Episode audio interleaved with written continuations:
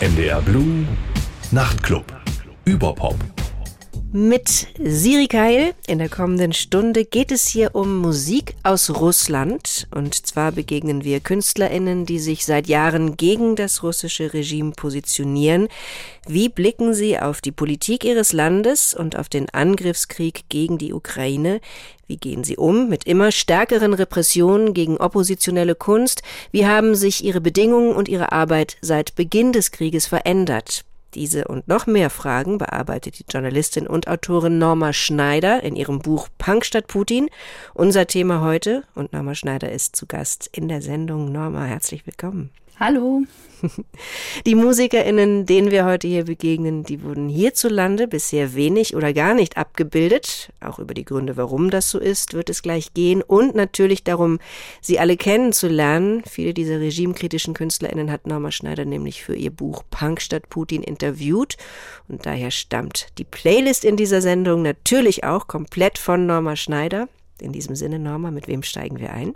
Ja, wir fangen gleich äh, mit einer Künstlerin an, ähm, die tatsächlich in Berlin lebt, im Exil nämlich. Äh, Bagalierpov äh, ist ja queere Musikerin aus St. Petersburg und schon seit 2017 tatsächlich im Exil, also jetzt nicht erst seit Kriegsbeginn, sondern aufgrund der immer stärker werdenden Queerfeindlichkeit hat sie Russland schon vor ein paar Jahren verlassen. Und in ihrem Song äh, Mother Russia geht es darum, dass eben dieses Bild von Russland als der liebenden Mutter eben nicht zutrifft, sondern dass es da eigentlich um ja, was Gewalttätiges äh, geht. Also das Lied ist auf Englisch, das kann man auch so ein bisschen dann hören, äh, worum es geht. Also Mother Russia als der betrunkene Misshandler eigentlich wird es da dargestellt in dem Song.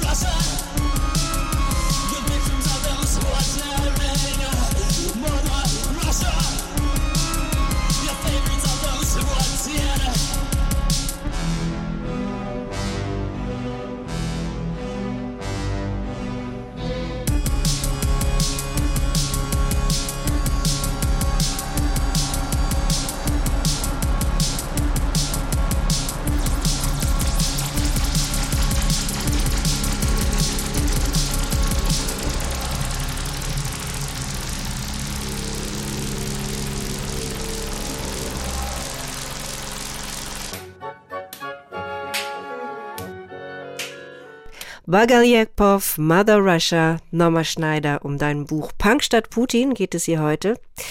Klassischer Einstieg in so ein Gespräch ist für mich jetzt wirklich wichtig, auch nochmal zu wissen. Seit wann beschäftigst du dich damit, mit oppositioneller Kunst? Wie, wie und wie bist du dazu gekommen? Also so mein allererstes Interesse daran ist schon richtig alt. Also da war ich sogar noch in der Schule. Da äh, kam das aber über die Literatur, nicht über die Musik, sondern da habe ich irgendwie zufällig äh, die Bücher von Wladimir Sarokin entdeckt und habe gemerkt, da passiert irgendwie sehr, sehr viel Spannendes äh, in dieser Literatur, was ich so aus der deutschsprachigen Literatur nicht kannte. Also viel Experimentelles in der Sprache und sehr politisch. Und ich habe das aber gar nicht verstanden. Und ich wollte so rausfinden, was ist das eigentlich für ein Kontext, aus dem das kommt. Und dann äh, war 2012 ja der Fall Pussy Riot. Und das äh, fiel für mich in eine Zeit, wo ich selbst äh, viel zu Punkkonzerten gegangen bin und bei Protestaktionen war Und das hat mir so die Augen nochmal einfach geöffnet, was das in einem anderen Kontext bedeutet. Also in einem autoritären Staat wie Russland äh, einfach ein Punkkonzert oder eine Protestaktion was ganz, ganz anderes ist. Und das hat mich dann äh, eben zusammen auch mit dieser Literatur, die mich eh schon interessiert hat, dazu gebracht, mich zu fragen, so, ja, was, was ist das eigentlich für ein Kontext, in dem sich das bewegt und was ist da denn möglich an Opposition? Und so fing das eben an, dass ich mich damit beschäftigt mhm. habe. Zu dem Kontext kommen wir auf jeden Fall nachher nochmal äh, sehr viel genauer.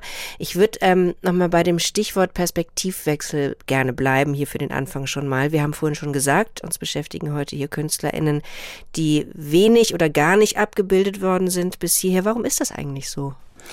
Also, Warum kommen die nicht vor? Ja, also mein Eindruck ist, dass es vor allem äh, hierzulande dann interessant wird, wenn eben jemand ins Gefängnis kommt äh, oder eben ja wirklich was Aufsehenerregendes passiert, wie das eben bei Pussy Riot der Fall war. Da war sowohl diese Protestaktion einfach aufsehenerregend, als auch dann natürlich die sehr repressive Reaktion des Staates darauf, dass dann jemand für irgendwie kleinen Punksong in der Kirche dann ins Straflager kommt für mehrere Jahre das ist einfach was, äh, ne, worüber sich zu berichten einfach lohnt offensichtlich. Und ähm, dann sind es so ja auch so Aktionen wie zum Beispiel von Piotr Pawlenski, der Performance-Künstler, der äh, dadurch bekannt geworden ist, dass er ne, seinen Hodensack an den roten Platz genagelt hat. Das ist einfach sehr, sehr aufsehenerregend. Mhm. Ähm, und das ist natürlich was, was man dann gut zu einer Story machen kann. Und ich fand es immer schade, dass es vor allem, wenn es dann um Repressionen ging, ähm, das in die Medien hierzulande geschafft hat. Und ich war dann aber eher eigentlich neugierig zu sagen, okay, was, was gibt's denn noch? Was ist denn möglich? Was machen denn die Leute überhaupt, von denen ich nichts äh, höre? Und die lassen sich halt eben, ja, nicht so schön in, in so eine Story verpacken, wenn sie halt einfach irgendwie so einen kleinen Spielraum finden und da so ihr Ding machen. Das ist von außen betrachtet vielleicht nicht so spannend, aber mich oh. trotzdem interessiert. Ja, und mich interessiert es auch sehr, weswegen ich auch froh bin, dass wir diese Sendung heute machen. Aber trotzdem, die Frage wäre ja jetzt, die mich sofort beschleicht, ist natürlich, wie hast du denn eigentlich diese KünstlerInnen gefunden oder wie sah deine Recherche aus? Hast du, wie hast du den Kontakt hergestellt? Warum, wie hast du entschieden, wer dich interessiert? Hast du die eh gehört oder hast hm. du eine richtige Suche gestartet? Ja, also das äh, hat sich so automatisch irgendwie immer weiterentwickelt, ist dann irgendwann so ein Selbstläufer geworden. Man fängt irgendwo an, an, äh, wo reinzuhören und dann entdeckt man plötzlich irgendwie neue Dinge. Ich bin dann vielen einfach in sozialen Medien gefolgt und dann sieht man, aha, und die teilen das von demjenigen und da kommt noch jemand vor und äh, dann ist plötzlich immer mehr und irgendwann steckt man dann da so mittendrin äh, in, in so einer Art Szene, die sich online abbildet. Ne? Also sei es jetzt entweder einfach die Lieder, die es dann äh, bei Spotify oder anderen Anbietern sich äh, gegenseitig mhm. dann wieder verlinken oder sind es dann äh, Social Media Seiten, die untereinander äh, aufeinander dann hinweisen. Und so, so ist das entstanden und gleichzeitig habe hab ich aber natürlich auch mit äh, irgendwie Leuten geredet, die ich kenne, die mir dann wieder gesagt haben, ach und guck doch noch mal hier und red doch noch mal mit dem ähm, so dass dann so ein Netzwerk sowohl aus Kontakten als auch einfach aus äh, Online-Quellen entstanden ist mit der Zeit. Und da mhm. jetzt der Fall Pussy Riot ja auch schon über zehn Jahre her ist, äh, hat es dann auch Zeit gehabt zu wachsen bei mir. Wie war das denn zum Beispiel mit, und jetzt kommen wir an die erste Stelle, bei der ich äh, hier definitiv nicht das erste Mal sagen werde, Norma, bitte hilf mir mit der Aussprache. Wie war das zum Beispiel mit Monetorka? Wie spricht man das äh, richtig aus? Monetochka. Monetochka, okay. Wie kamst du auf die? Ähm, das ist eigentlich ganz interessant, weil, ähm, gut, mein Buch heißt ja auch Punk statt Putin, aber das äh, ist tatsächlich nicht so, dass ich da nur den Punk drin behandle. Und wenn man sich jetzt äh, das Lied von Monetochka anhört, merkt man auch, das ist gar kein Punk, sondern das ist, klingt so äh, nach so recht lieblichem Indie-Pop. Und ähm, ich fand es einfach interessant rauszufinden, dass es so Protestbotschaften einfach in ganz, ganz verschiedenen Musikgenres gibt. Und äh, mir wurde tatsächlich äh, Monetochka einfach mal auch in so einem ganz unpolitischen Kontext einfach als, äh, ach ja, irgendwie junge Sängerin, die so ganz nette Musik macht, mal empfohlen. Und irgendwann habe ich mir dann mal genauer hingeschaut und gesehen, aha, da gibt's zwar auch einfach so spaßige Lieder, die so ein bisschen Alltagssatire machen und gleichzeitig aber auch welche, die hochpolitisch sind. Und das fand ich interessant, dass wirklich in so einem lieblichen Pop dann plötzlich wirklich harte Regierungskritik kommt. Und in dem Song hier, Gari, Gari, Gari, da steckt sehr, sehr viel drin. Also das Lied ist äh, von 2019 und da heißt es irgendwie schon sehr, sehr düster, äh, dass eigentlich nichts mehr los ist in Russland. Also da heißt es irgendwie, äh, im Land äh, der Verse Jesenins gibt es keine Kultur mehr. Also wirklich so eine äh, sehr, sehr pessimistischer Blick auf, auf das, was Russland so darstellt, gerade im Bereich der Kultur. Und es endet dann immer im Refrain mit, also dieses Gari, Gari, Gari, das heißt äh, brennen. Ja, also brennen, mein Land brennen und lösch es nicht. Also wirklich so eine Komplettabsage äh, an mhm. Russland. Mhm. Und das finde ich dann in, in diesem Pop-Sound erstmal einen sehr, sehr spannenden Kontrast. Ja.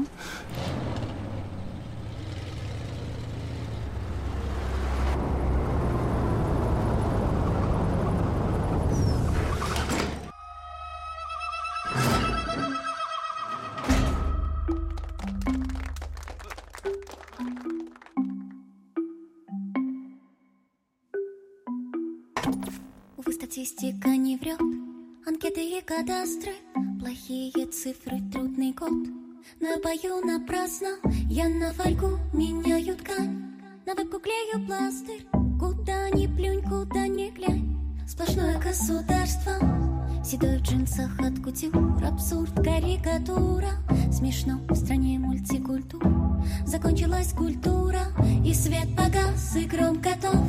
И мне клауд грустно В стране есенинских стихов Закончилось искусство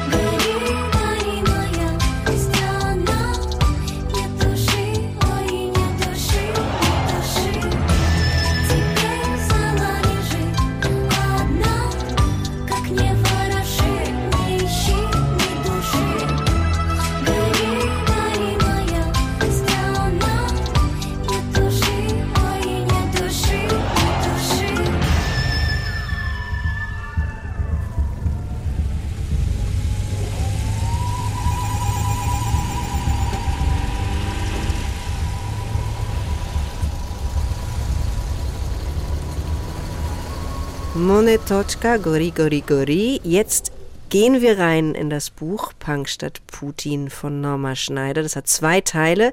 Im ersten geht es um oppositionelle Kunst in Russland im Allgemeinen. Dabei, so beschreibst du es, vor allem um den Kontext, in dem sich die russische Gegenkultur bewegt, um die staatliche Ideologie, um Kulturpolitik und kulturellen Mainstream. Und der zweite Teil beschäftigt sich dann konkret mit verschiedenen Formen von Gegenkultur und hier stellst du einzelne KünstlerInnen genauer vor. Schwerpunkte sind Musik und Literatur.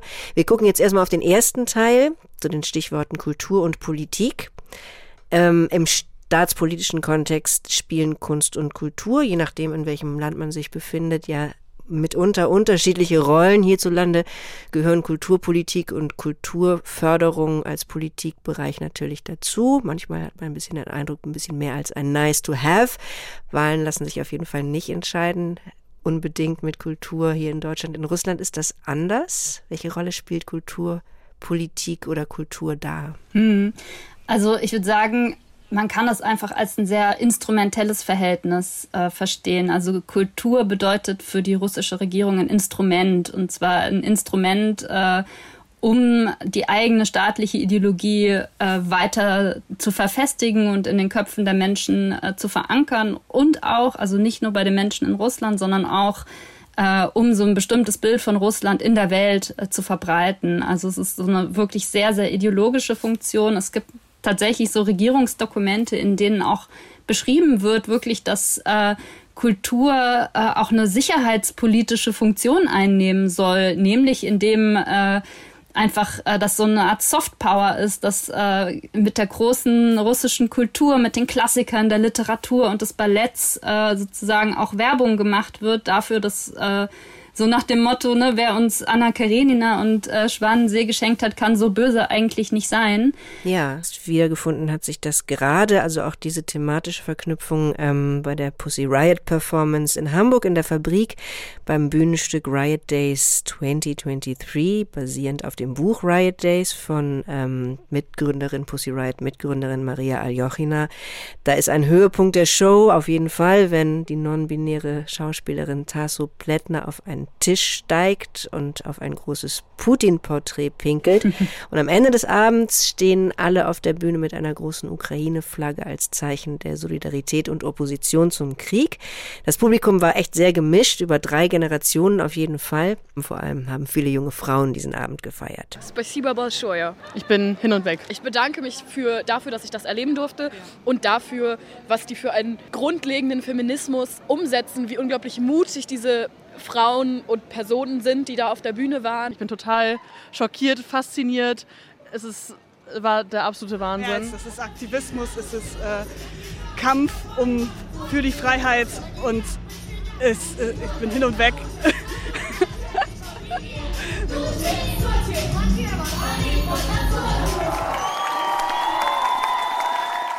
O-Töne vom Abend mit Pussy Riot in der Fabrik am 19. Mai in Hamburg. Vor der Performance, da kam der Produzent der Show, Alexander Ceparukin. Ich weiß nicht, habe ich den jetzt richtig ausgesprochen? Ich bin nicht sicher, aber es klang nicht schlecht.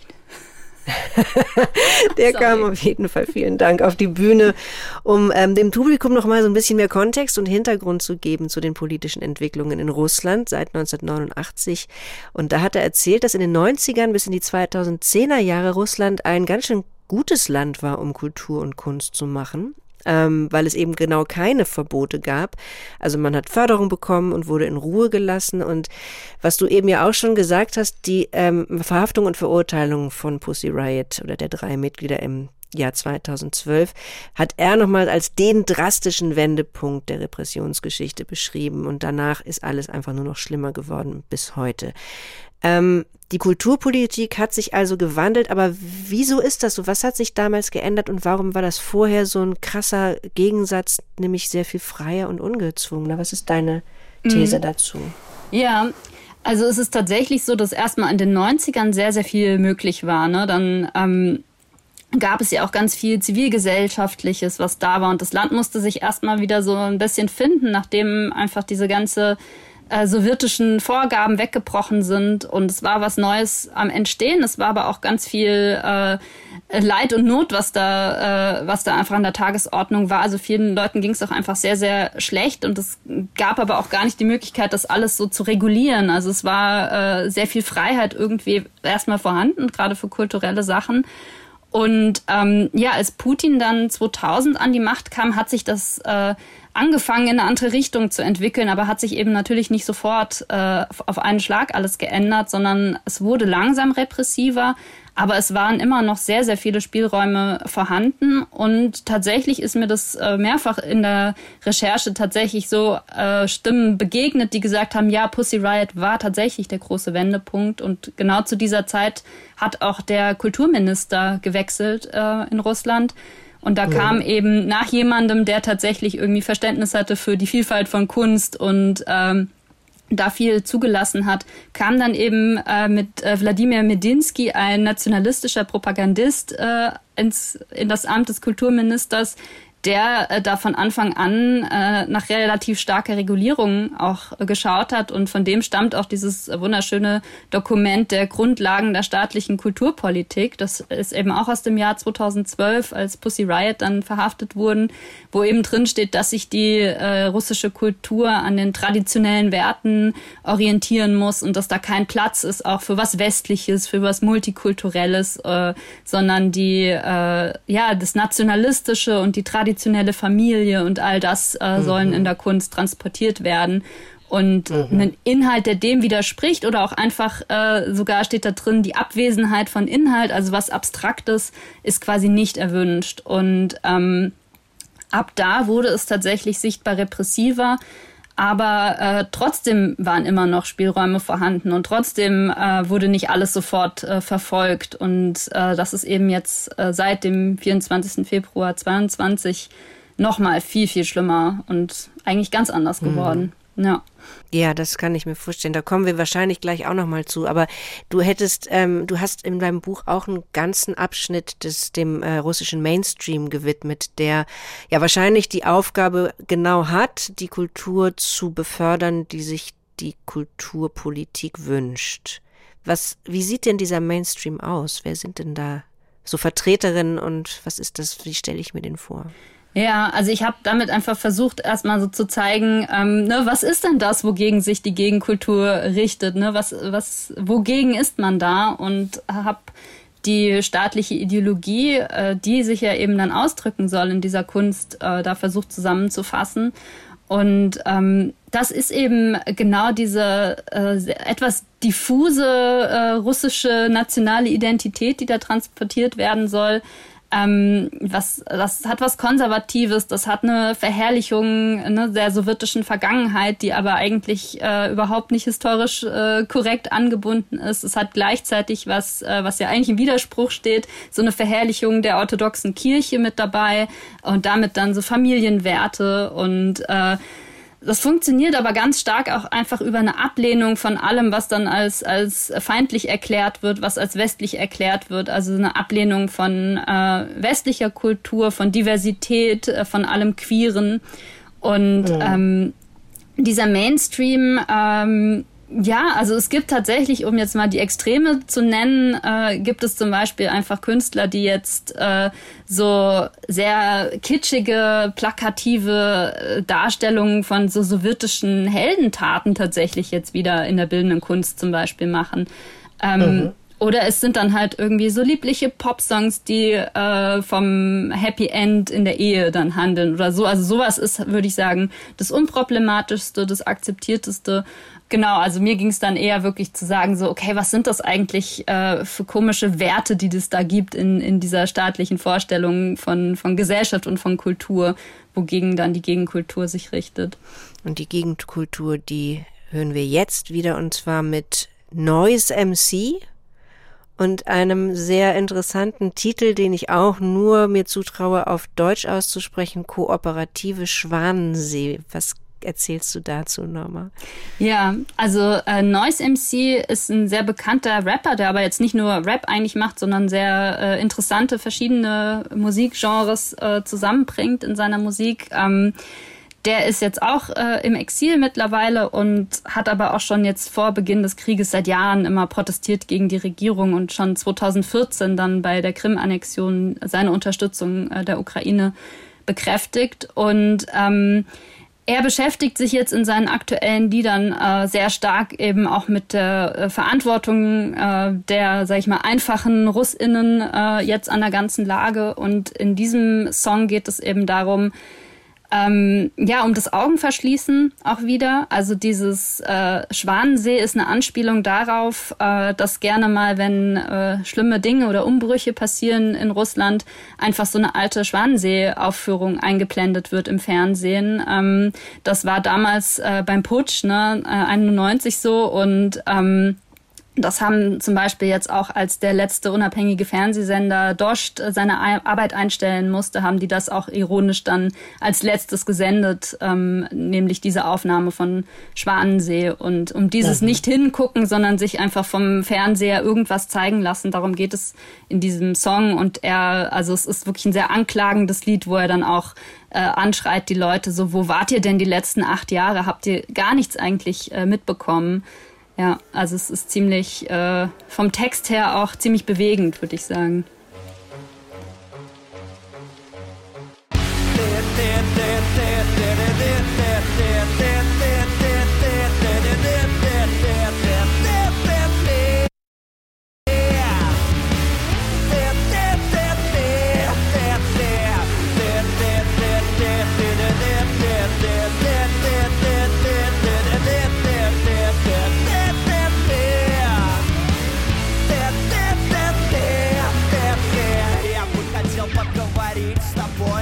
телевизор слишком громко орет Он притворяется твоей головой Его динамик так похож на твой рот. Моя страна поднялась с колен побей свой отрицательный рост. Я отрицательно согласен со всем Вот мой ответ на твой не вопрос Где вы были восемь лет?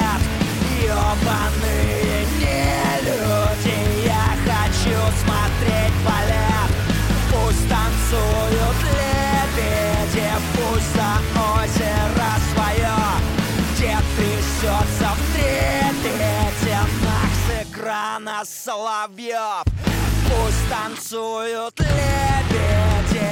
Ты, ты, ты, ты, ты, ты, ты, ты, ты, ты, ты.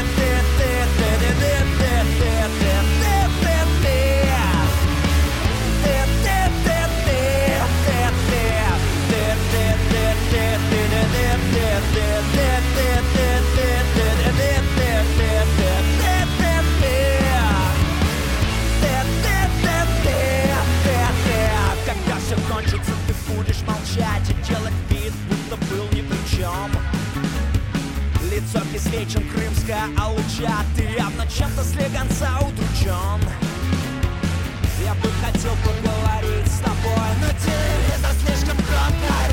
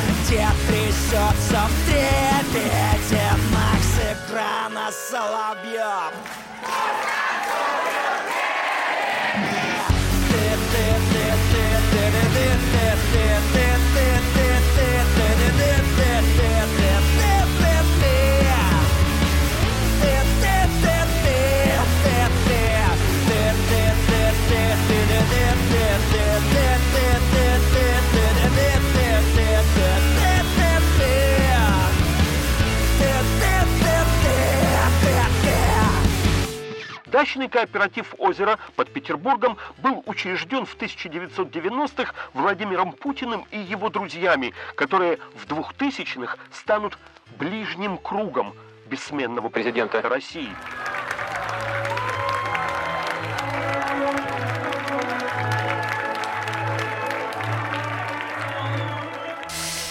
So, Neues MC, ein anklagendes Lied haben wir gerade gehört. Und wir haben auch gehört von Norma Schneider, dass der russische Mainstream also ein fiktives Bild von normaler und traditioneller russischer Lebensweise und einen neuen russischen Konservativismus verkauft, eigentlich über seine Kultur.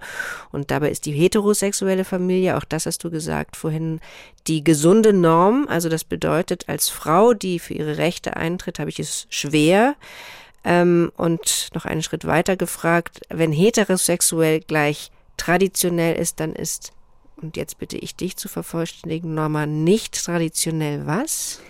Alles Queere, würde ich sagen. Also vor allem ähm, Homosexualität mhm. auf jeden Fall. Ähm, an, von anderen Queeren hat man, glaube ich, so in der Mehrheitsgesellschaft noch nicht so viel gehört in Russland. Aber ähm, es ist tatsächlich so, dass auch so in der Alltagssprache äh, der Ausdruck nicht traditionell eigentlich synonym ist mit homosexuell.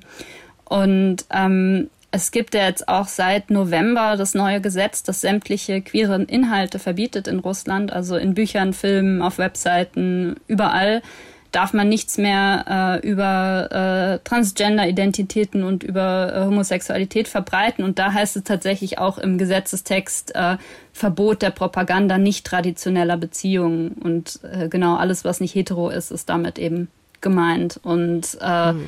Ja, das ist halt das, das Traurige, dass sich da die russische Regierung so drauf eingeschossen hat. Also dass äh, wirklich alles Queere so eine sehr, sehr wichtige Sündenbockfunktion äh, für die Staatspropaganda einnimmt. Und ähm, da einfach ja die Lebensrealität sehr vieler Menschen äh, zur Propaganda erklärt wird und äh, tatsächlich so eine äh, ja so eine wie so eine Säuberung der Kultur irgendwie stattfindet, wo dann äh, sämtliche Filme, sämtliche Bücher, die irgendeinen Bezug äh, haben, wo vielleicht eine Nebenfigur in einer homosexuellen Beziehung ist, das darf nicht mehr verkauft werden und äh, ja, das ist äh, ziemlich hart, würde ich sagen. Hm. also queere Menschen und LGBTQI-Identitäten ähm, ein ultimatives Feindbild in Russland. Was noch? Also welche Feindbildkonstruktionen sind dir noch begegnet?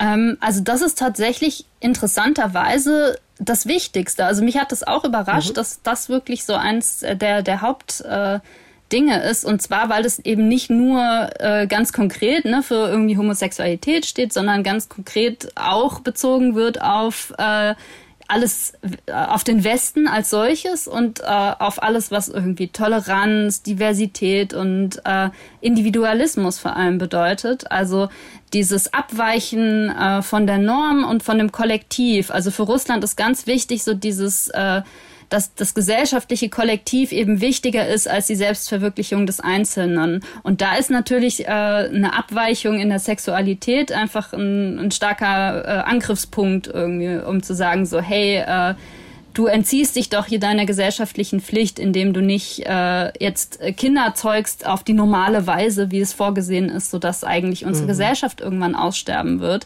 Also so abstrus funktioniert da die Propaganda und ähm, ja, generell solche Formen von Abweichungen äh, vom Kollektiv, da wird auch ganz äh, schnell eben nach Verräter, nach äh, Russophobie irgendwie gerufen wenn man sich wagt, dieses äh, nationalistische Ganze der russischen Gesellschaft nicht an erste Stelle zu stellen, ähm, dann ist man gleich der Verräter und da ist eben, ja, Queerness irgendwie eine Form davon geworden in der Staatspropaganda.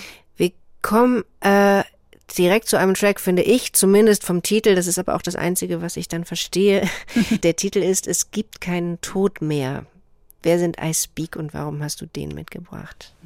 Ja, Icepeak ist eigentlich, äh, finde ich, ein sehr interessantes Phänomen, weil äh, die sind tatsächlich schon relativ bekannt so äh, im, im Westen jetzt im Vergleich zu anderen ähm, von den Bands, die ich mitgebracht habe, weil die machen einfach einen sehr, sehr coolen, experimentellen Sound, der einfach richtig gut hörbar ist und äh, wo eigentlich der Inhalt gar nicht so wichtig ist, weil die Musik alleine schon sehr, sehr gut funktioniert und die machen auch sehr aufsehenerregende äh, Musikvideos und äh, dieser Song ist eben durch sein Video auch äh, viral gegangen. Also der hat irgendwie auf YouTube, ich glaube, fast 150 Millionen Klicks, was jetzt für eine russische Indie-Band sehr, sehr viel ist.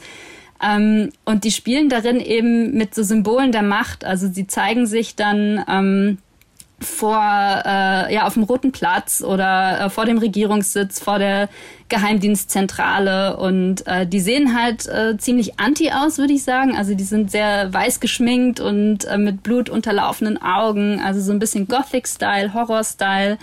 Und äh, mir gefällt die Band deswegen sehr gut, weil sie eben sehr eindeutig so eine Anti-Haltung haben zur Regierung, äh, ohne das so parolenhaft irgendwie rüberzubringen in ihren Songtexten. Ne? Also die lassen sich jetzt nicht von Regierungsseite vereinnahmen. Man merkt schon so, okay, äh, das ist jetzt nicht äh, äh, vereinbar mit dem russischen Mainstream und gleichzeitig ist es eben nicht so äh, platt irgendwie, ja, äh, Putin ist scheiße oder so. Und das äh, finde mhm. ich ziemlich cool.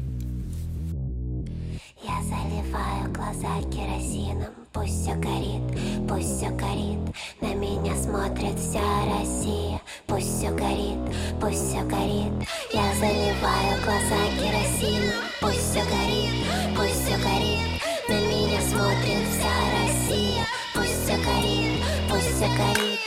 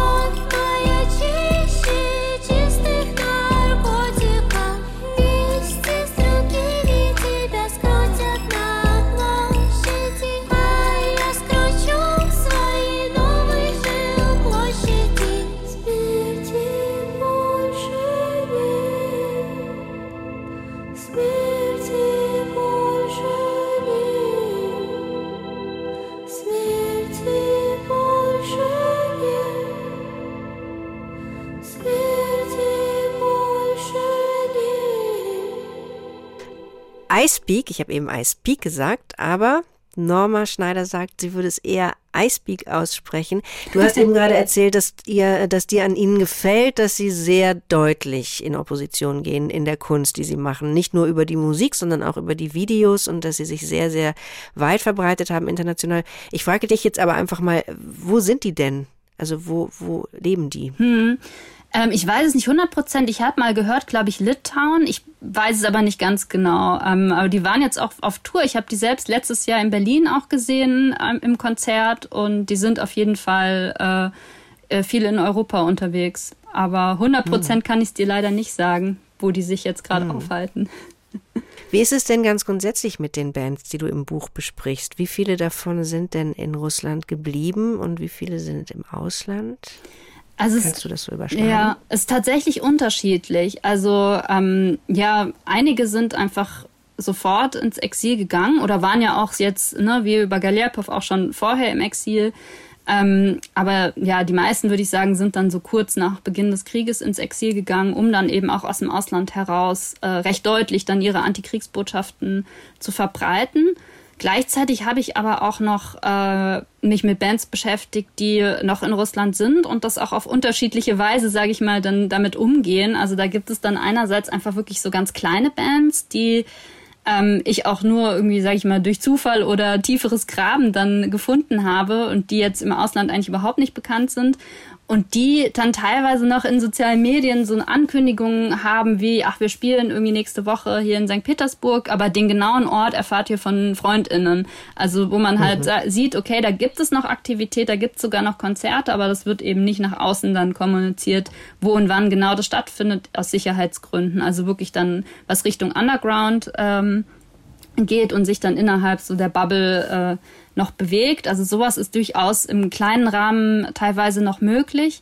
Und dann habe ich aber zum Beispiel auch äh, mir größere Bands angeguckt, die ähm, sich öffentlich zum Beispiel noch gar nicht wirklich geäußert haben gegen den Krieg, die aber äh, trotzdem so eine gewisse Anti-Haltung verbreiten. Oder das ist dann zum Beispiel auch Beat War, das ist eine große äh, Rockband. Ähm, die haben dann mal ihren Auftritt verweigert bei einem Konzert, weil äh, über, also es hing dann über der Bühne so ein Banner mit irgendwie für den Präsidenten und dann haben sie gesagt, wenn das da hängt, dann treten wir nicht auf und es wurde dann mhm. nicht abgehängt und sie sind nicht aufgetreten und die haben dann aber in ihren Liedern eher so zwischen den Zeilen so ganz äh, klein ihre Kritik und ähm, das ist so die Bandbreite, würde ich sagen, ne? von welchen, die sehr, sehr laut äh, äh, Gegner sind, die dann im Exil sind und welche, die dann sich irgendwie in Russland noch äh, durchwursteln und äh, da, dafür eben nicht so lautstark ihre Kritik äußern.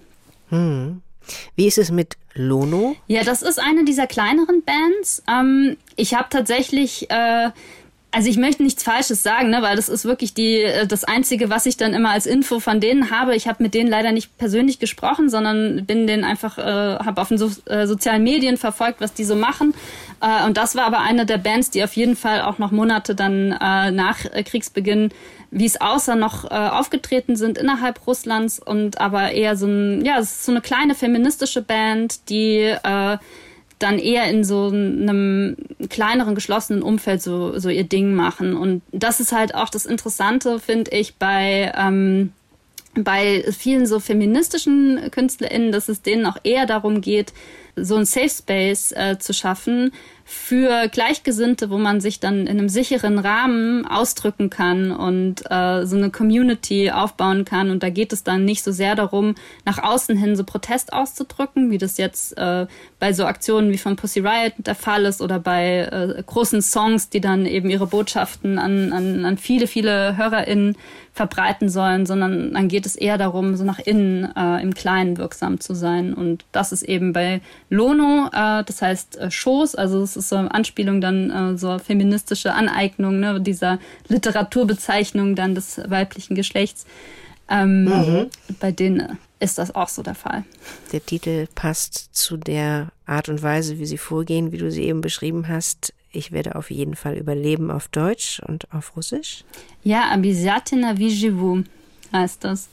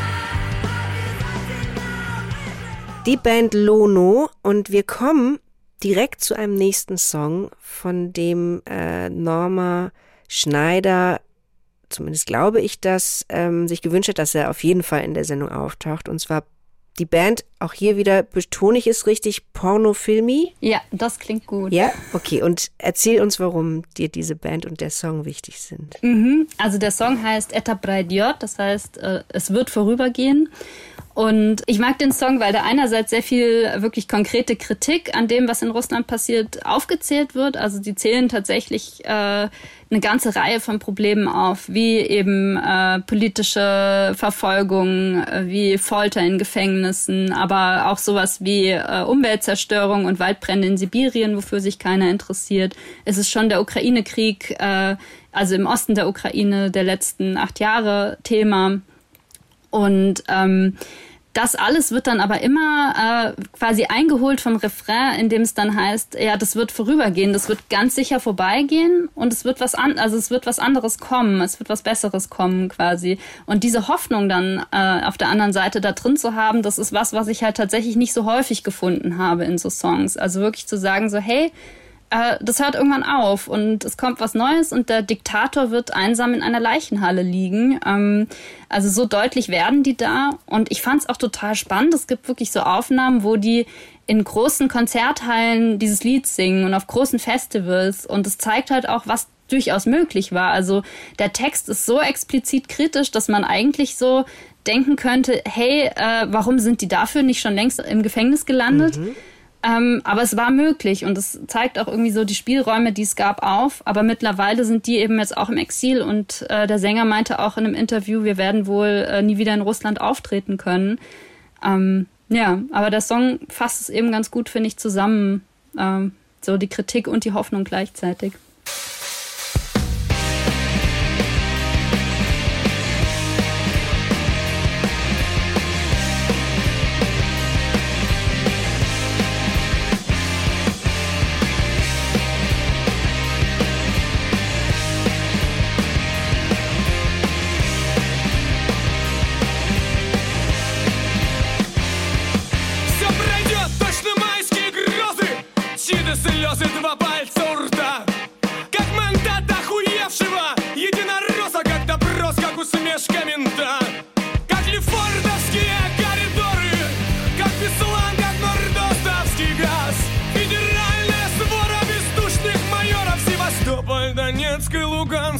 Точно пройдет.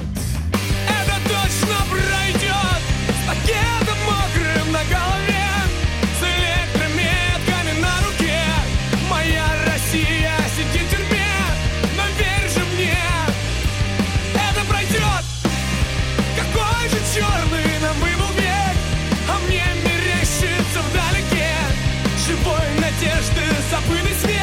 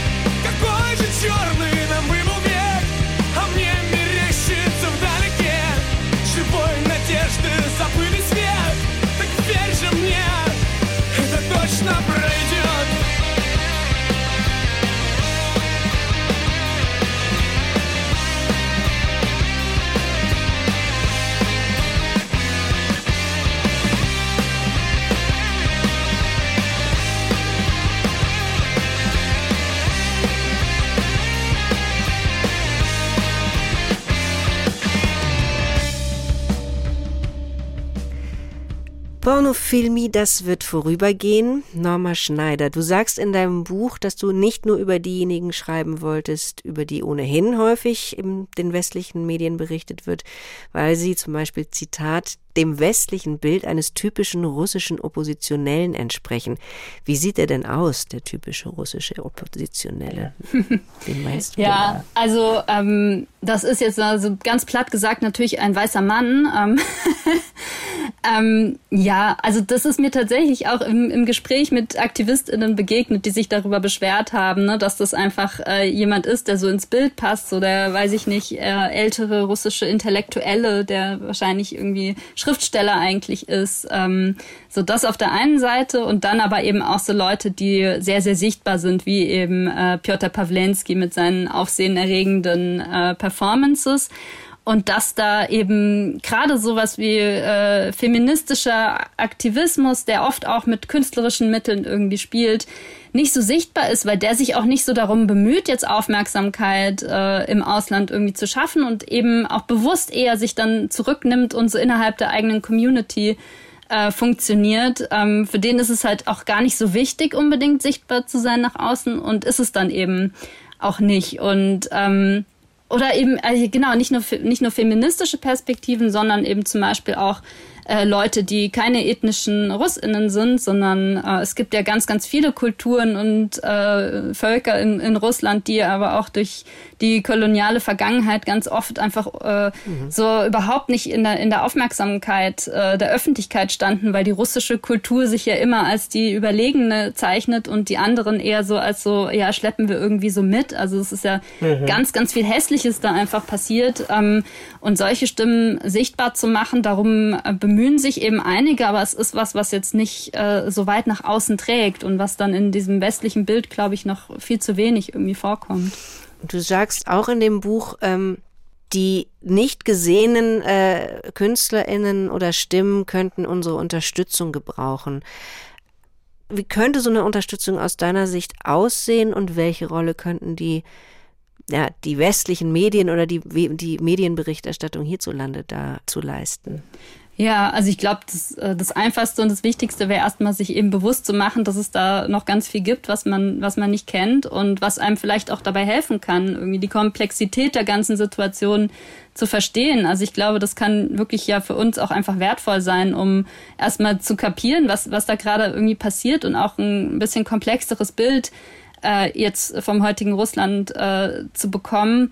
Und ähm, finde ich auch wichtig als so ein Gegengewicht zu so etwas platten Perspektiven, die dann einfach einen Boykott jetzt von allem Russischen äh, fordern, was jetzt vielleicht äh, in, in bestimmten äh, ukrainischen Kontexten durchaus auch nachvollziehbar ist, erstmal zu sagen, so hey, äh, damit wollen wir jetzt erstmal nichts zu tun haben, aber ich finde, jetzt ne, aus einer äh, westeuropäischen Perspektive, finde ich, würde ich sagen, ist doch erstmal auch spannend zu gucken, was, was gibt's da eigentlich sonst noch so. Und weil gerade diese Leute haben ja auch das Problem, dass sie äh, quasi so einer doppelten Ablehnung gerade begegnen. Also einerseits durch das russische Regime und andererseits dann eben auch durch äh, der verständlicherweise Russland gegenüber sehr kritisch eingestellten europäischen Öffentlichkeit. Und es ist sehr schwer ist, da irgendwie seinen Platz zu finden.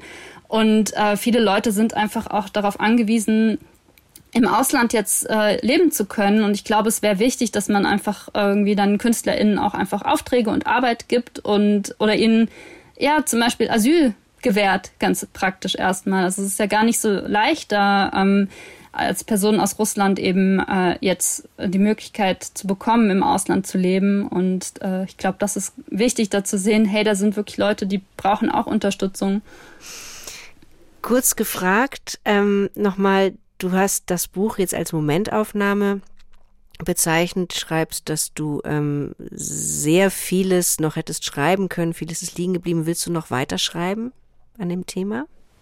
Also es wird mich mit Sicherheit weiter beschäftigen. Ähm, ob jetzt ein zweites Buch darüber kommt, weiß ich jetzt nicht, aber ich bin auf jeden Fall an Artikeln auch dran, habe mich jetzt viel äh, vor allem auf die Frage nach äh, der Reaktion auf diese queer, äh, Verbot queere Inhalte und so weiter erstmal damit mehr beschäftigt, äh, weil das finde ich gerade auch so in der, in der Kultur in Russland so ein hartes Ding ist, was noch nicht so viel Aufmerksamkeit ähm, bekommen hat und äh, gerade ja diese Thematik von queerer Kultur in diesem sehr queerfeindlichen Umfeld ist was, was mich auf jeden Fall sehr interessiert und wo ich weiter zu arbeiten werde. Was dann genau bei rauskommt, mal schauen.